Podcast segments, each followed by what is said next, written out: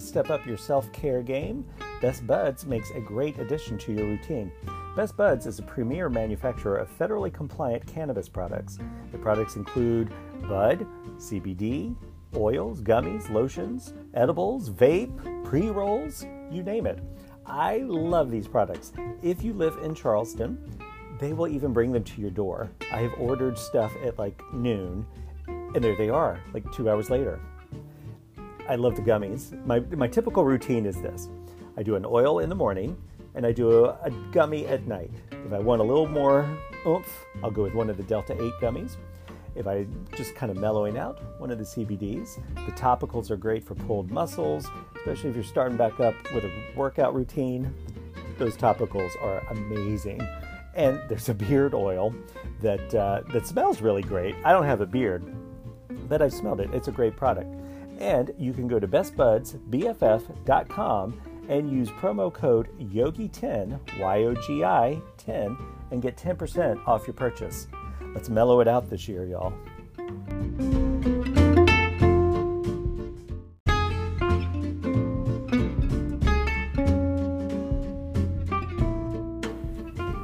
Hey there, friends. J. Stephen Willard here. Another week, another episode of There Once Was a Yogi. We are winding up our series of how to practice in a dumpster fire. Uh, it's I hope it's been uh, informative, inspiring, and in- entertaining uh, for you. Uh, our season finale is next week with uh, my friend Cindy Lee returning. This week, however, I am. This conversation took me places I did not expect to go. Ralph De La Rosa, who is a, an amazing meditation teacher, and he has two really great books out The Monkey Messenger and Don't Tell Me to Relax, is my guest uh, this week. And I, I, tell you, we went places that I did not expect to go. Uh, we have very similar backstories. His backstory is amazing and uh, very inspiring. I, I, I, think you'll get a lot out of it. I do want to give you a little bit of a warning uh, that we speak a lot about uh, addiction, we speak a lot about suicide, and if those words uh, activate you or that topic activates you, uh, listen carefully and mindfully and take care of yourself with this. And Ralph has a whole lot of uh, resources available at his website, which is in these show notes. So, without further ado, let's listen to Ralph De La Rosa.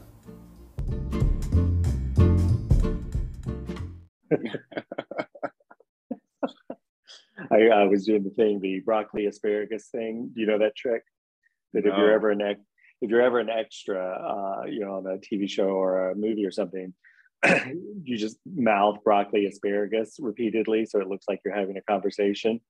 Interesting. Broccoli asparagus, broccoli oh. asparagus, broccoli asparagus, and you can do it in many like you know many facial expressions you've officially ruined the movies for me because now when I see extras, I'm gonna be you for broccoli asparagus, broccoli asparagus. well, I feel like it, you know, it was done to me, so I feel like it, it is my obligation to to share with others. yes, part, of, part of the burden of being a creator, it's like learning how I to guess. record music. Like when yeah, I right? how to record music, it's like I'm I'm done. Like now I now I can't now I can't see a show without being like, I wonder what EQ pedal yeah. they're using and like what's going on with the kick drum and yeah.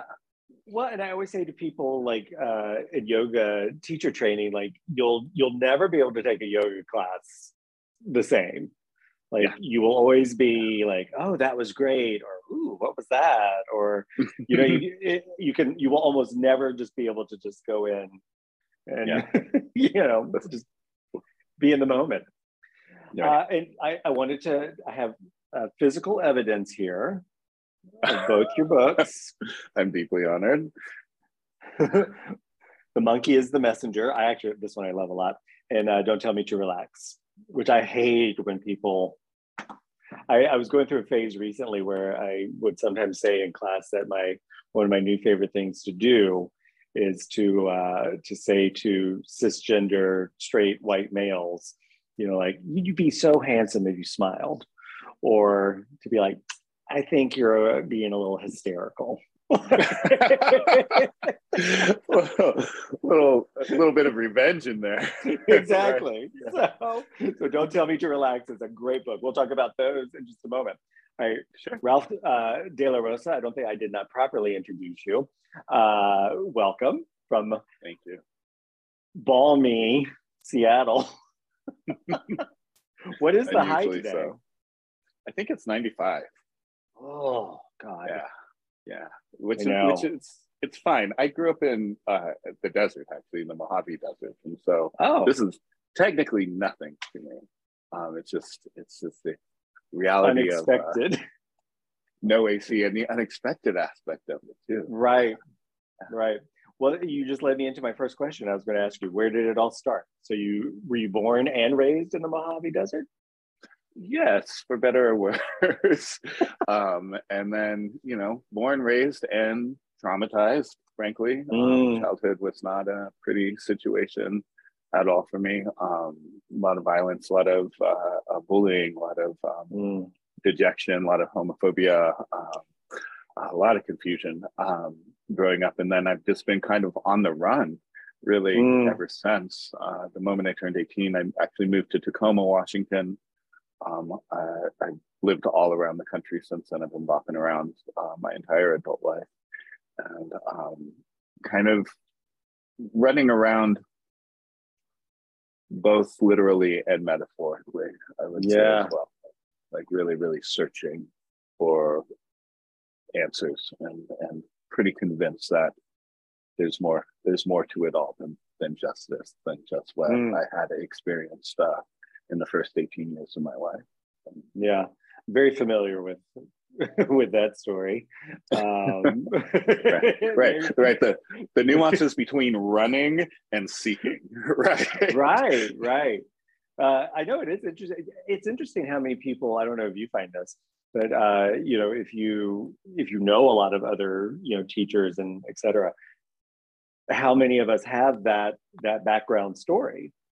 and um, yeah i mean it's you know i don't know that i've it's been very few that i've met who like grew up you know ward and june cleaver you know leave it to beaver kind of thing a friend of mine said you really have to update your references almost everyone that knows what that show is is dead but um but you know yeah. and i guess that's true um were you an only child no, I grew up with my two technically half sisters, but I didn't think of them till, as half sisters till I was much older. But yeah, mm. no, I grew up. Yeah, I grew up in a house full of uh, Latinas. Uh, my oh. mom and oh. my two sisters, and yeah, it's a grateful, uh, grateful, that I grew up with women. Um, very grateful. I mean, I mm. genderqueer myself, but also just being close to the common female experience, I guess you could say, mm.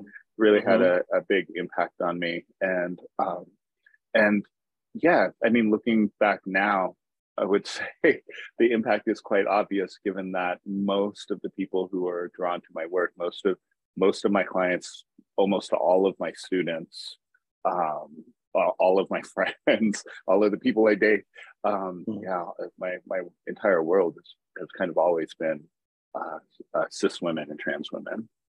Mm. Yeah, I I have a yeah similar experience, uh, minus the Latina part. Um, so when you when you end up when you land in Tacoma, what's your did you go for school or were you just like I just gotta get the fuck out of here? And Tacoma yeah, was yeah, definitely the latter. I mean, I sometimes say that like by the time I was eight years old, I wanted three things. I wanted to uh, be Michael Jackson. I wanted to kill I imagine myself. you rethought that since no, not really, actually. well, well, in in vibe, in essence. Right? Okay, okay. I, am sorry, I, I, I spoke over number two. Michael no, Jackson yeah wanted to kill myself um, mm. started with suicidality yeah at the age of eight mm. and then but then wanting to know the truth like uh, mm. uh, having from an unusually early age this sense of like this can't be it y'all There's, there's right. no way that this is what we're here for. Like right. five years old, six years old, going just like, come on, this is we something's off. Something's off. Uh, I have to also just say that you just gave me chills because the the timeline again, the timeline, and those three things minus Michael mm. Jackson mm. was was my experience as well. Like I don't know, like seven or eight. I think I I don't even know that I knew that there was a word for suicide, but like it, it definitely started entering my my thought system at a very right. young age. And I think uh, I don't think I wanted to be. I did not want to be Michael Jackson. I think at that time I probably wanted to be Olivia Newton-John. Sure. sure. well, I suppose I still go with Michael Jackson because Axl Rose hadn't been hadn't entered the scene just yet. But yeah, yeah, my Axl Rose. Wow, that, those are two so very different. Um, so, so when you you're out on your own in Tacoma, uh, is this when you start to sort of start um, realizing who you are? Like, is this when you start identifying as queer or becoming yeah, yourself, whatever that means to you? More, yeah, more in the midst of like a feminist awakening for sure. That mm. that really began when I was I was 15, 16 years old. I, oh. I got introduced to DIY punk rock and and the third wave feminist, uh, what's what's called Riot Grrrl uh, movement. Yes. Um, I got to be there for the birth of that Bikini Kill shows and and all of that stuff. And um, that was the first time in my life actually that my depression abated. Is when mm. I dropped out of high school and started some zines and started some bands and um, got politically active and and and started reading uh, you know, books that were contrary to the dominant culture and taking in different ideas about power and oppression and privilege. Mm. like '92, um, and yeah. So when I was 18, I, I was pretty convinced actually that uh, that there was a revolution, that there was a real uh, a radical feminist revolution just brewing out there in the world that just wasn't in my hometown. Mm. And so I got out into the world wanting to find it. Like, where are these yeah. people who really are serious about about doing this thing? And then I quickly found out, no, actually, most places are kind of like your hometown in terms of like the apathy and like maybe mm. less small town mindedness, you know, but um, people are just kind of doing their own thing and and maybe rebelling a, a bit, but organizing and what have you. Um, it's much more much harder to find than people who are going to punk rock shows, for example. right. Right. But, um, yeah, and so depression set back in pretty fiercely, and mm. um, and I found myself very soon in Amherst, Massachusetts. Uh, I squatted in East Dallas for a summer. Uh, wow. Oh. Yeah. So you should be used to this heat. right. we used to it was it was like 20 punk rockers in a boarded up old house in in, in East Dallas. In East Dallas. And it used to be so hot, so nasty in there that we would this is not the story I thought I would be telling on this podcast, but we used to go there was a golf course across the street from our house we used to take our sleeping bags and just go sleep in the golf course and then get attacked by mosquitoes in the morning and make a run for it. But yeah some some really wild times in youth and just just really kind of depressed. And again like yeah. looking for for answers and being sure like it's got to be there's got to be something. And um I would say the first real moment of starting to find, as opposed to running or seeking, um, came when I fell in love with a hippie, which was hilarious as a very, very punk rock kind of kid in all black and kind of gutter punk style. And I fell in love with a literal rainbow hair wrapped hippie um, who introduced me to psychedelics and um, and introduced me to the idea of spirituality without organized religion or even mm. necessarily a firm notion of what the divine is, um, and introduced me to Ram Dass's Be Here Now. That was definitely a big origin point. Um, I got attuned to Reiki uh, just just to impress her. just casually started doing Reiki because I wanted, yeah, Melissa Melissa Brown to fall in love with me too, and um, and yeah, and and that was that was really the first times that I started to feel happiness. Mm. Like, like uh, was I would say that that MDMA actually was you know if I had stopped at like the first three times of doing that, it would have been life changing in a really wonderful way. But like right. the first three times, the first three times really were like, holy shit, it's possible to feel this way. Oh my fucking god! Like really, this is this is what other people have. This is that thing other people have. Mm. Holy fuck! Now I got to figure out how to get there without cheating. You know. Mm. well, that's funny because now you know psychedelics are being used yeah. in, in, the treatment oh, yeah. of depression. How, how old were you at this at this stage? Like nineteen. Oh wow! So oh my god, still a baby. Um, yeah. yeah. I mean, you know, now comparatively, I don't know how old you no. are, but now, and if I meet a 19 year old, I'm like, oh, poodle. Um, um, I know it's wild, like because I, I guess I was, I was probably like 19 or 20 the first time I think I did shrooms, and mm-hmm. it was a very similar thing of where it was like, you know, colors and and, and th- like things just didn't seem as bad, and kind of like you, I didn't know, yeah, that I probably should have done it on a more moderated scale, but um. Right but it's interesting that like that, that now that is the conversation that's happening around MDMA and uh, acid and shrooms and all this kind of stuff, and which is yeah, which is wonderful. Which is yeah, I, I'm yeah, huge proponent of this happening in our society. I, I I say that with some trepidation because there's there's some ways in which I don't think it's being approached wisely, even in the clinical industry. But maybe mm. that's another another conversation for another day. But it's yeah. it's it's it's tricky territory, and we're in, in new stages of uh, being yeah. able to embrace the psychotherapeutic event, uh, effects of it. But I mean, I just met somebody recently who's corporate counsel for Amazon and did MDMA therapy. And after like a whole life being, you know, very type A and very materialist and very about watching the money go up and uh, mm-hmm. you know, accruing property and investment and just, you know, samsara, basically, mm-hmm. um, really opened their eyes to there's much more than this. And my presumptions about the world is totally off. And there's, uh, I've got to find a more heart centered life. And is now in the process of leaving that in order to become a psychotherapist and has radically wow. rearranged their world. And I'm just like, that's that's the revolution. You know, that yeah. is a slow and steady revolution. If, if we can get hearts to open, mm. you know, if, if, we got everybody's heart to just open to the mm. simple fact that we belong to each other, right, and that that love and compassion feel better than anything else.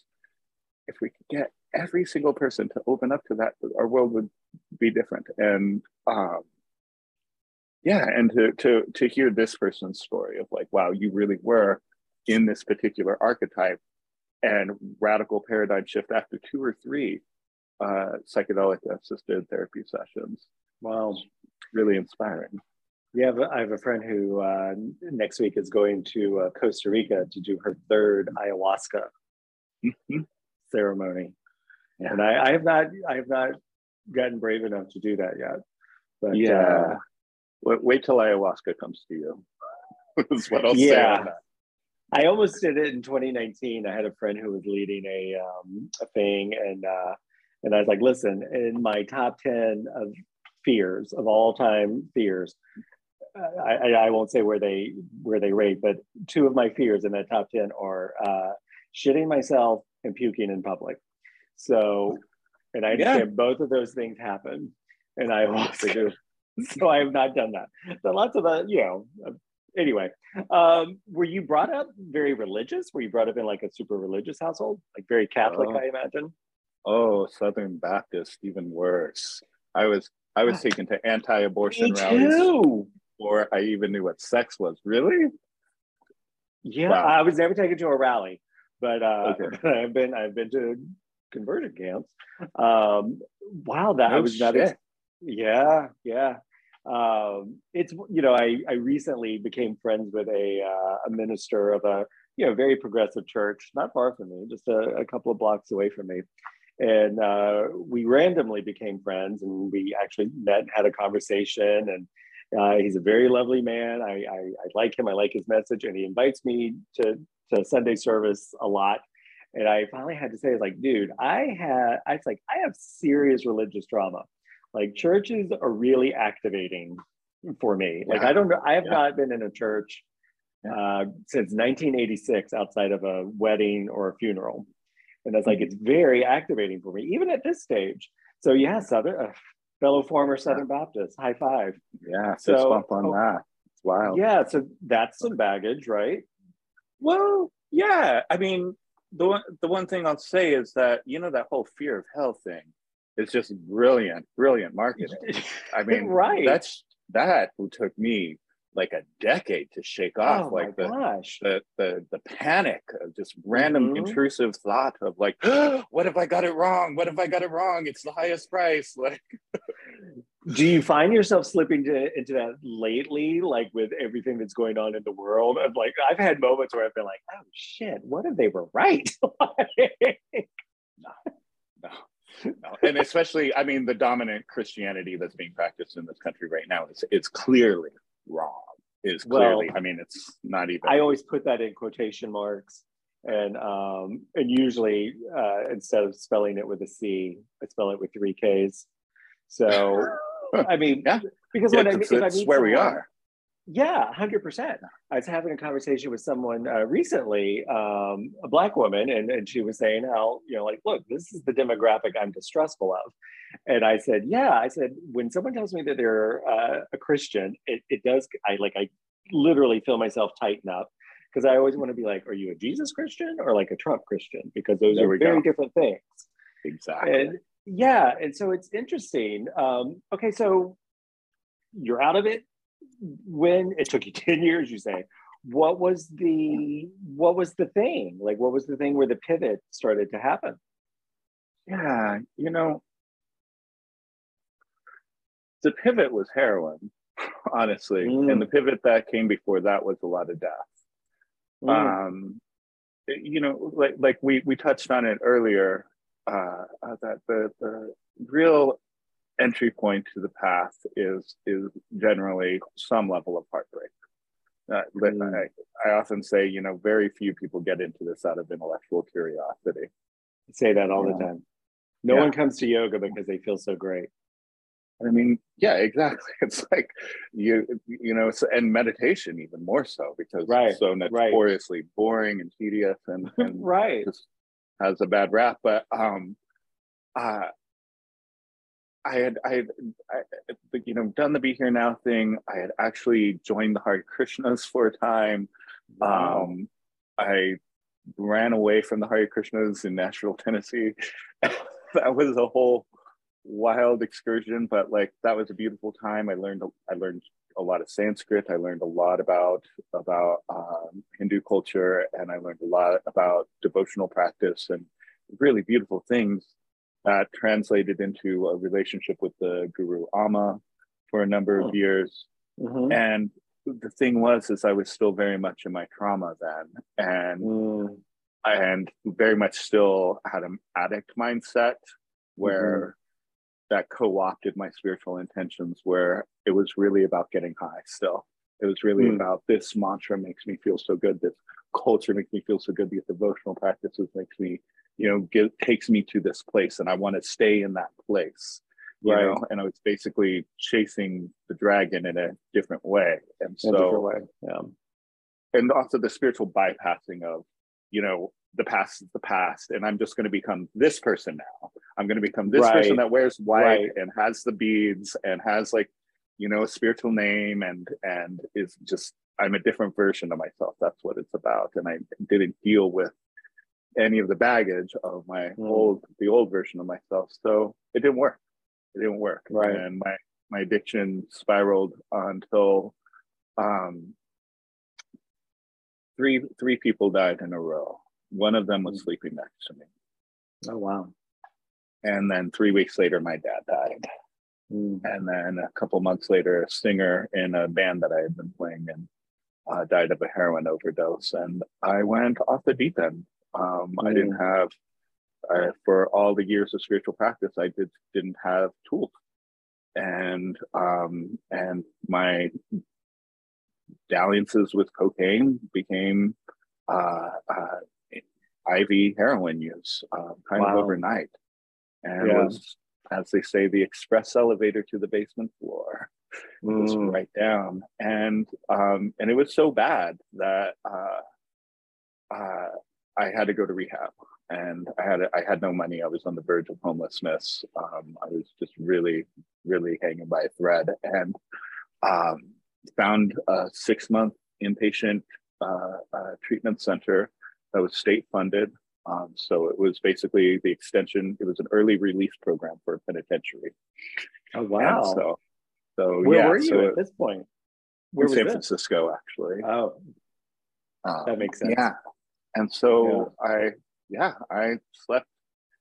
I mean, it was very rough crowd in there, but um, but I also had a therapist that I adored, um, who's now my colleague. This was really strange, um, and and and one of the few activities I could get out of there to go and do was go to meditation meetings, and so Dharma Punx uh, in yeah. San Francisco. What started as Dharma Punx became um, something called Urban Dharma at the time. Now it's called Big Heart City, and it's run by Vinny Ferraro, who is wonderful, yes. wonderful. Even though Noah has the different story these days, but but Vinny Ferraro, you know him.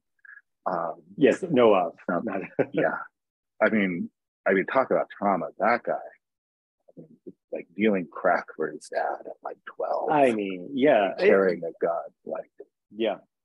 And you look in his eyes now, and you just see like golden hearted softness.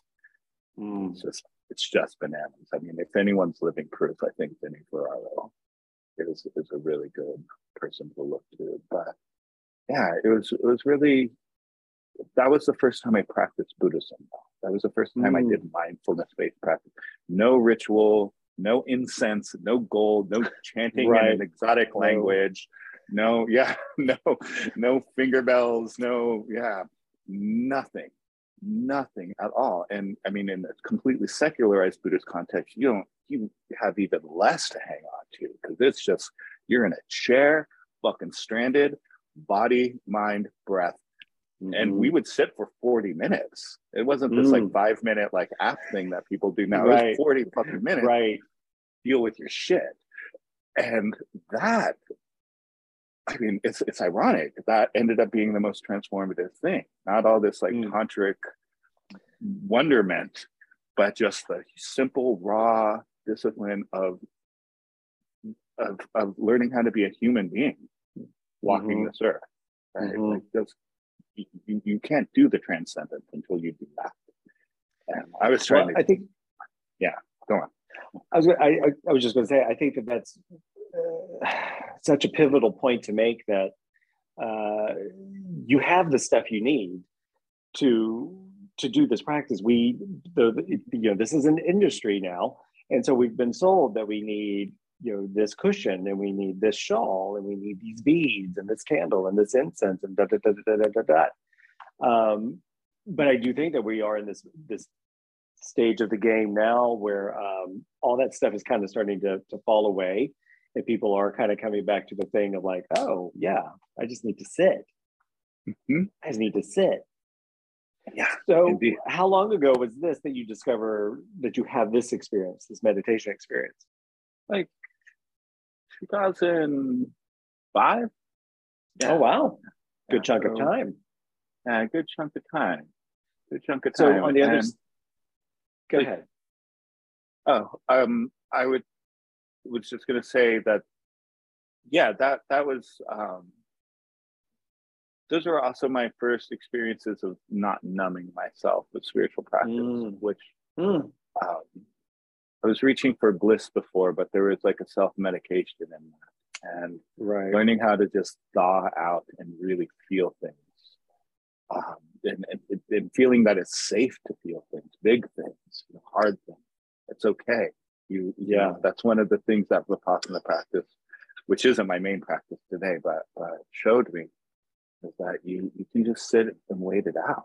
You mm-hmm. feel it through, and you're changed when you difficult emotion arises in your practice and you watch you know the whole bell curve of like it comes into being it peaks it starts to die off and then it's gone you do that even once with like your anger or your loneliness or, or something right. difficult it changes you it's you're never the same really because you start realizing oh, oh i have so much less to run from than i thought i did. Mm, yeah. I think also too, it, you know, I think it takes a long time to get to this point where if you can also recognize that everyone does, like, you know, that everyone's got a, a trauma of some sort. Everyone's got everyone's reaction is stemming from something that has happened to them, yes. and not and that, that it's not a personal thing against you. And I think when you recognize that, and you recognize, and you've had this practice, like I don't know the last time I had like a an actual blow up at somebody. You know, and I think that the last time I did was like in a relationship many years ago. And I, you know, I was a few years into uh, my practice, but I remember afterwards, like being like, "Ew, that feels so gross." Like, you know, this it just felt like I put on like shoes that I found in the street or something, and I was like, "Oh, that's not me." I don't think anymore. Yeah, well, I mean, two things about that. One is I, what what you're saying is is so true that that the the not the emotions themselves were hardwired for all the emotions, like right. or not, but the way that they manifest, the particular accent with which we express, and the and the ones that, that are become our go-tos, like anger, anxiety, depression, etc., the ones right. that get, get on heavy rotation, has everything to do with what we've been through. And mm-hmm. that points us in a very, very towards a very important truth that our emotions actually have a logic behind them. They're not neurotic, they're not irrational. They might be following a different logic than we would like them to be or think they should be, but they, there's a reason. There's a reason behind them, and there's a, there's a, a, a kind of thinking uh, mm. behind our, our sadness um, in in terms of just that, the role that it plays in in our ecosystem. Um, mm. and and for me, that that really helps with not pathologizing myself for going through things, for having, for example, at one time a very explosive, very toxic anger, which today, mm. yeah, looks like a lot more like, you know what, I'm really pissed at you. And and we've really got to talk about this because I don't want to feel this way. And this thing that happened is just not okay. How can we, you know, it's more like that. That's as explosive as I get these days. Yeah. I have friends that I've, I've been friends with for many years and who have seen me, you know, start one way to, to where I am now just recently, actually. And, um, and I said, I, I, I cannot talk about this right now. I said, I will be way too in my feelings to talk about it right now. So I'm going to ask you to honor my request. I may I may be ready in an hour. It may be tomorrow, but I mm-hmm. cannot proceed with this conversation. And he was just like looking at me from the driver's side, like, "What?" and I was like, "I said, trust me, we don't want to do this right now."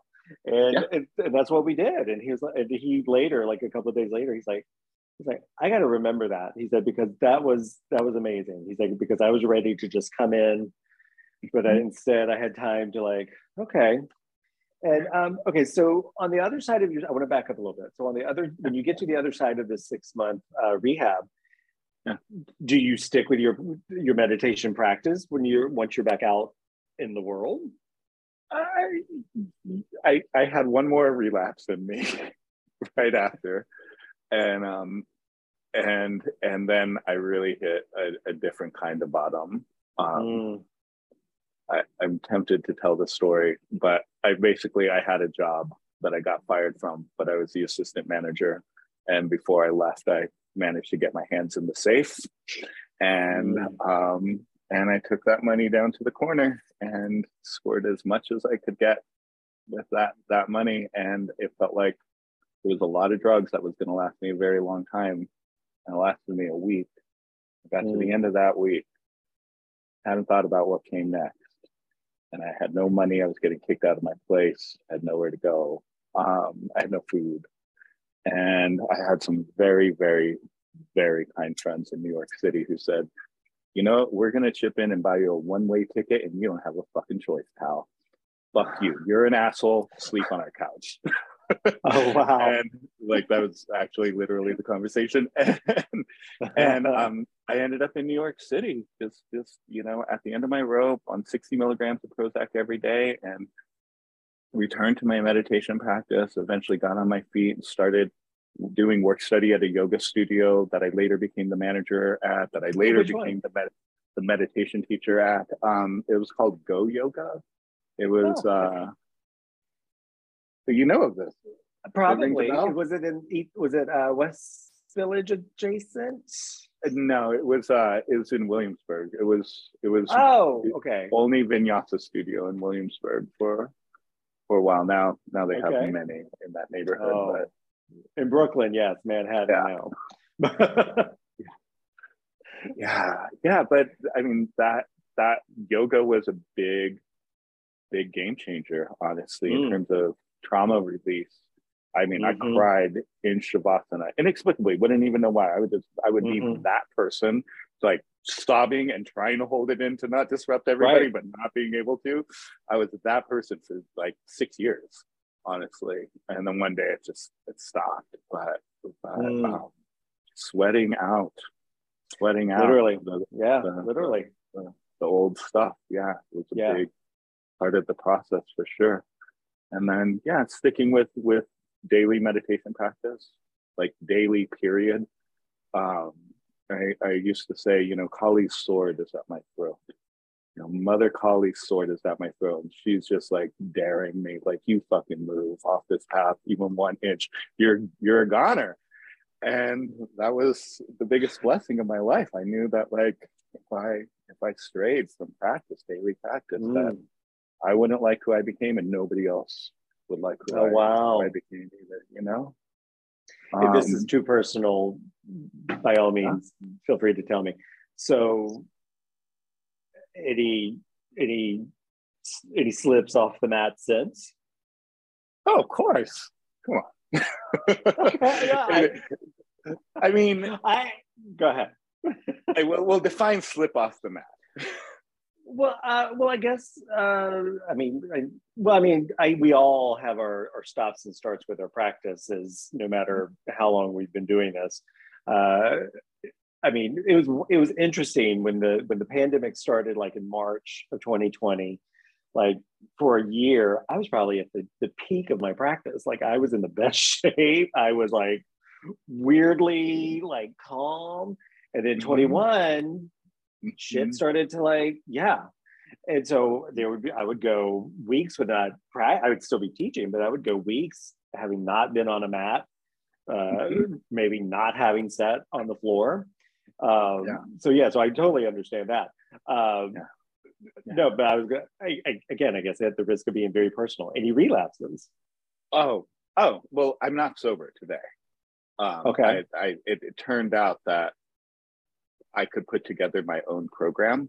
Um, that yes. I just kind of I didn't like what was going on in 12 step. Many people don't, and so I just thought creatively, like, what mm-hmm. are the mm-hmm. elements here that are working in terms of community, spiritual practice, accountability, uh, self-searching, asking yourself the hard questions, yes. having a place that you show up every week. And so I, I just said, you know what, I'm going to do this with a song. I'm gonna I'm gonna do this. You know, I'm gonna get really involved in a meditation center mm-hmm. and and do that and and then and then get my ass in school. And Ooh. so that and that was my accountability. It was like I got to show up. I got these student loans to pay off. I can't drop out. so, right. right. So um so yeah. So I I mean relapse for me would be different than like ever touching a drink again because I've found that exactly a lot of healing having happened in my life. Mm-hmm. I don't mm-hmm. have to be sober in order to be sane or for my life to be manageable. But yeah, no, I, I was really identifying with what you were saying in terms of 2020.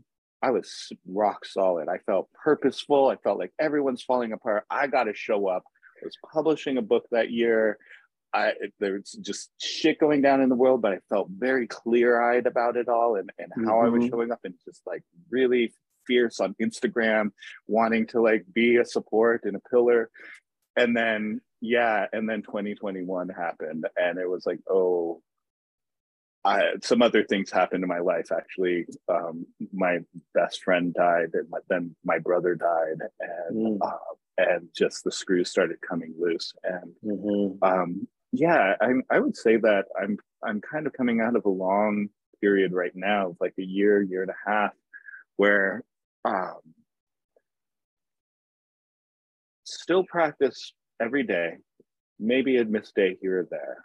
And mm-hmm. on the days when I like can't drag myself to like actually sit with my mind, what I in a more naked way, I do breath work.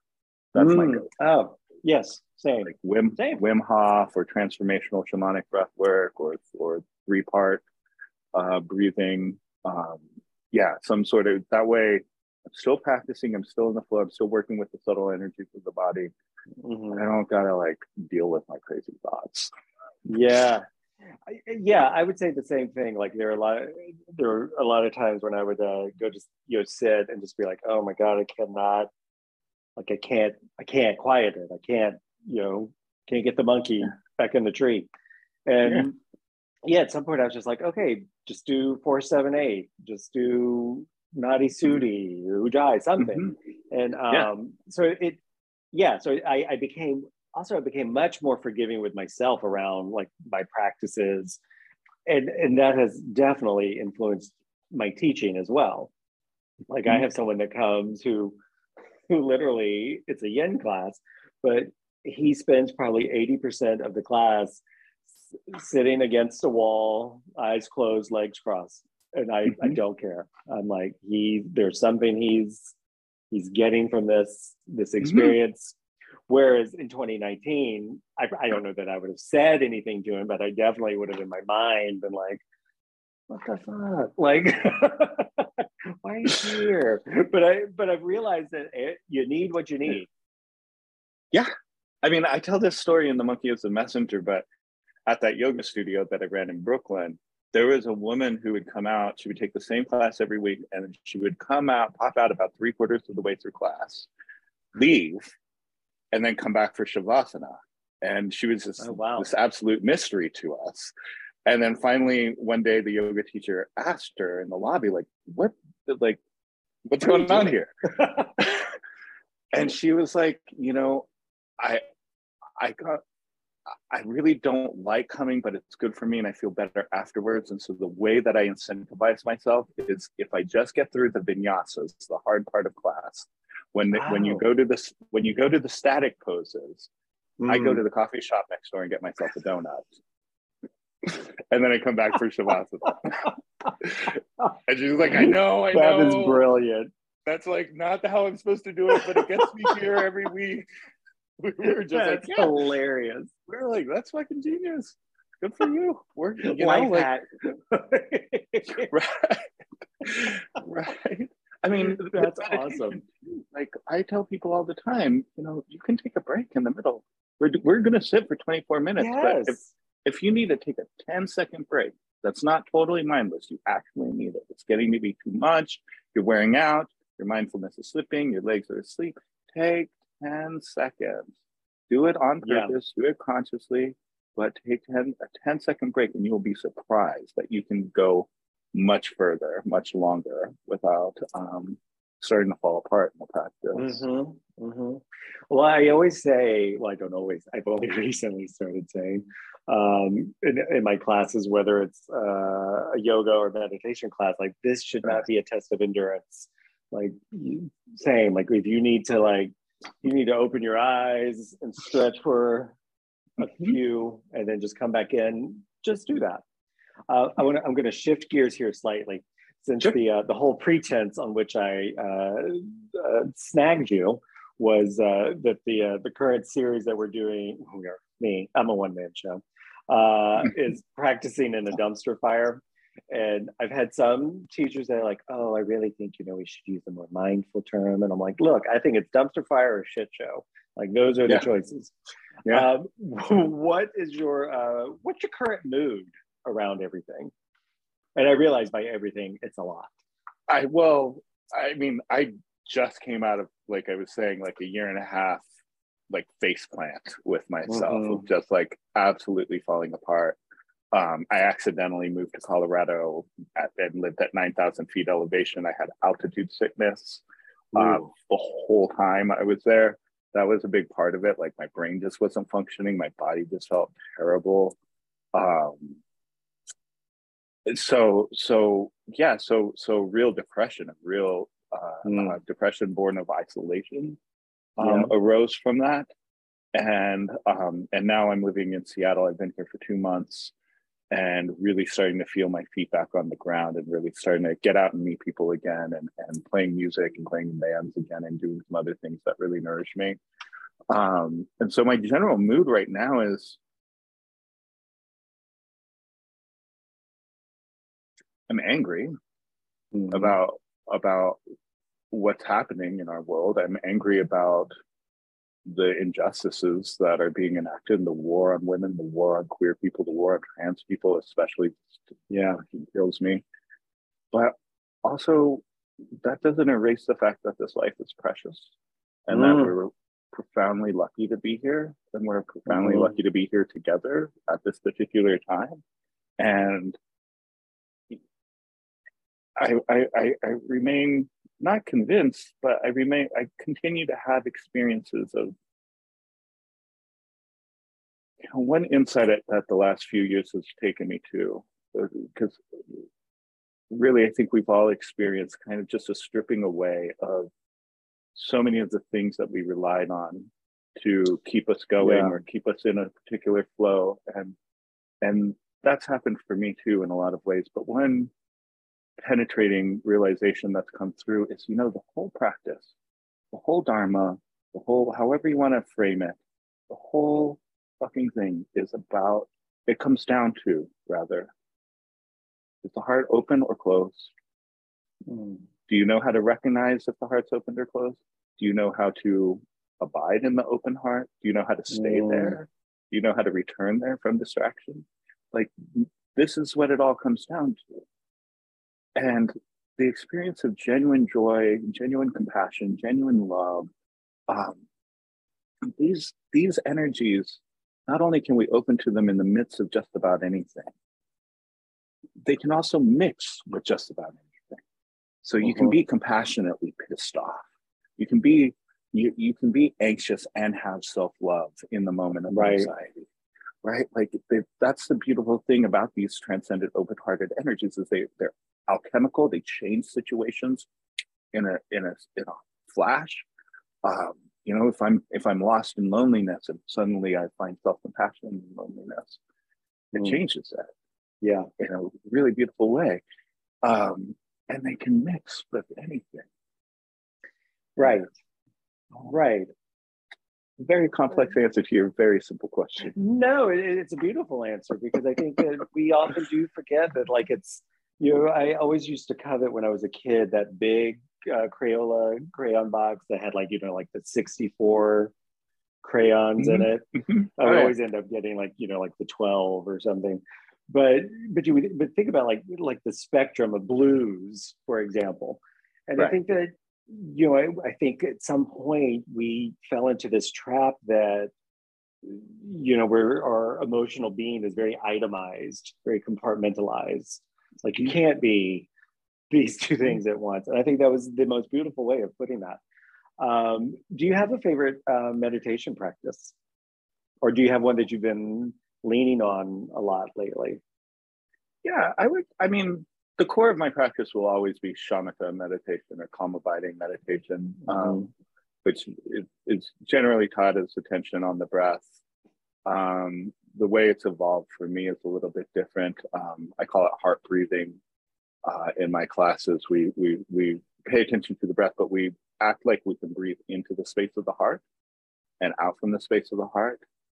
And we also add a little pause between breaths where we let the exhale fade out into space and float in that space for a moment. It's very, very stilling to the mind, very um, it just opens one to a very beautiful downshift. Um, and then breathing back into the heart, really exploring that space inside. That would mm. be my core core practice.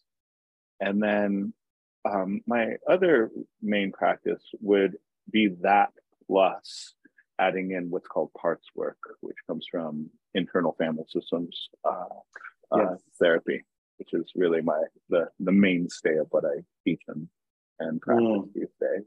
Uh, yeah, yeah. Are you familiar with yes. with what that is yet?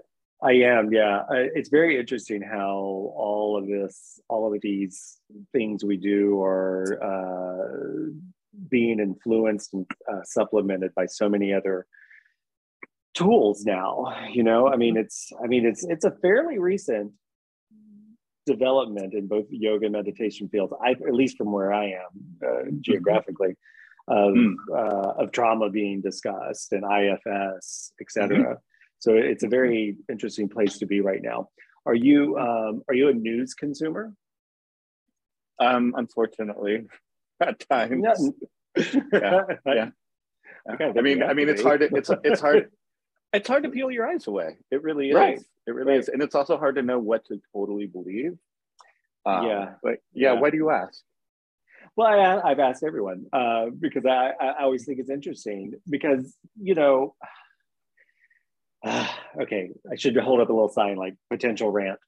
Um, because, you know, it's one of those things where prior to 2020, and you know, I'm I'm I'm, I'm more active in the yoga field, uh, or more pro, not prominent, uh, whatever. Uh, and there's a lot of preciousness of, of, of yoga teachers, and there's a sure. lot of you know what we now call toxic positivity and, and right. spiritual bypassing. And so and then a lot of that started to kind of fall away and reshape during the the course of the summer of 2020 but it is amazing to me sometimes when i speak to people yoga or meditation teachers like oh no i i just can't watch the news. I just can't watch it. My i'm just too sensitive to the news. And i'm thinking but what you're actually really doing is you're turning away from the suffering that's going on in the world to some degree. Mm-hmm. And so I so I always find it interesting. Everyone I've talked to so far in the series are like, oh yeah. And like Lodro had the best response. He was like, I watch it and then I sit and meditate. I'm like, oh, he's like, I meditate on like that's okay. a very Lodro, very Lodro response. Low yes. Yeah. So um, yeah but yeah, so that's why I ask. I I just I'm not that I was gonna like give you shit if you told me like no, I'm just too sensitive. Oh no, no, no, no, no, no, no, no. We we we have to turn towards the suffering. We have to be willing to get yes. shit. I mean, it, everybody has their own predilection and their own place in it. I am like depths of hell. Let's go. I'm, I, yeah. you know, I because I've been there and I know my way back. Right. Right. Exactly. so exactly. I can. But but um, I think it's I think it's important, but it is it is. I I, I want to just add this little caveat yeah. that we are being manipulated on both oh, sides. Hundred percent on both sides. CNN, Fox, like it you know, there's, uh, there's, yeah, hundred percent. No organization out there that isn't playing us for our attention, playing us for our fear, playing us for our anger, and we mm-hmm. we have to develop like the discerning eyes to yes. be able to separate the wheat from the chaff a little yes. bit. Um, I agree because it's it, it's all it's, it's I'm I'm really convinced they're all just playing for the fucking same team, and that team is the Clippers. I thought that same thing, Ralph. I had that same thought like just a, a, a few days ago. Um, all right, you're definitely going to have to come back for a second conversation because there are like so many things I want to talk to you about. But uh, I've been closing with the same three questions. Uh, is there a book you recommend right now? And this can be a, a serious book for study. It can be a, a diver, you know, diversion. Yeah, you know, I, I, I normally I would have a list of nonfiction books, but I'll tell you, I just read Bewilderment by Richard Powers, which is a, a, a fictional book about a dad uh, a single dad and his autistic son. And it is the most, I don't know, it gave me life.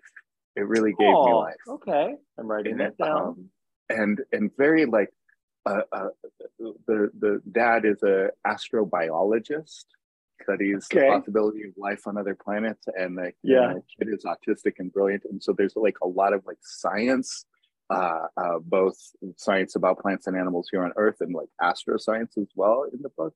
Oh, okay, fabulous. Yeah, okay. I learned. I learned a lot. Yeah, it, it just okay. it, it gave me something that I needed. But I mean, now I feel guilty for not recommending my friends nonfiction books. no, next time. Um, and this one, uh, this one, keep it as, as as simple as you can. Are you are you optimistic optimistic about the future? We might have to save that one for next time. I mean, optimistic about totally. I'm optimistic about the the potential for us to all awaken, mm. no matter what, and to use circumstances we're met with to awaken and to help others awaken. I'm optimistic about that. Oh, I think that's beautiful. And then last question: uh, How are you taking care of yourself in these in these unprecedented times? Just tick off the boxes, man. Tick off the boxes. Water mm-hmm. sleep, exercise, diet meditation, yes. breath work. Get those in every day as early as you can, you know, like 1st mm-hmm. two hours of the day for mm-hmm. me are just blocked off, like I'm doing practice. Um, but yeah, like truly vegetables, water, eight hours of sleep. Like I find that if I'm off in any way, if I'm like, oh God, I'm really struggling, I really feel, I just start looking to the absolute basics. Yeah. Like the, re- the rest is great but like if yeah. you don't have the basics you you really you're not going to continue to function yeah totally agree well don't worry you will be a returning champion ralph de la rosa like i said we uh, don't tell me to relax the monkey is the messenger i highly recommend both these books uh, where else can uh, people connect with you ralph uh, ralphdelarosa.com um, is, is kind of the central hub, or Ralph De La Rosa on Instagram. I have a the fantastic a, Instagram. ah, thank you very much. I just started doing TikTok as well. Oh, did you really? Right. I mean, well, Ralph, I won't be dancing. I won't be dancing. I was just going to ask you that. I was literally about to say that. Okay, Ralph, you hold tight. We'll say a proper goodbye. All right, everyone out there, take good care of yourselves and each other and be kind when you can. And it turns out that that's a lot of the times. Till next time. Yay!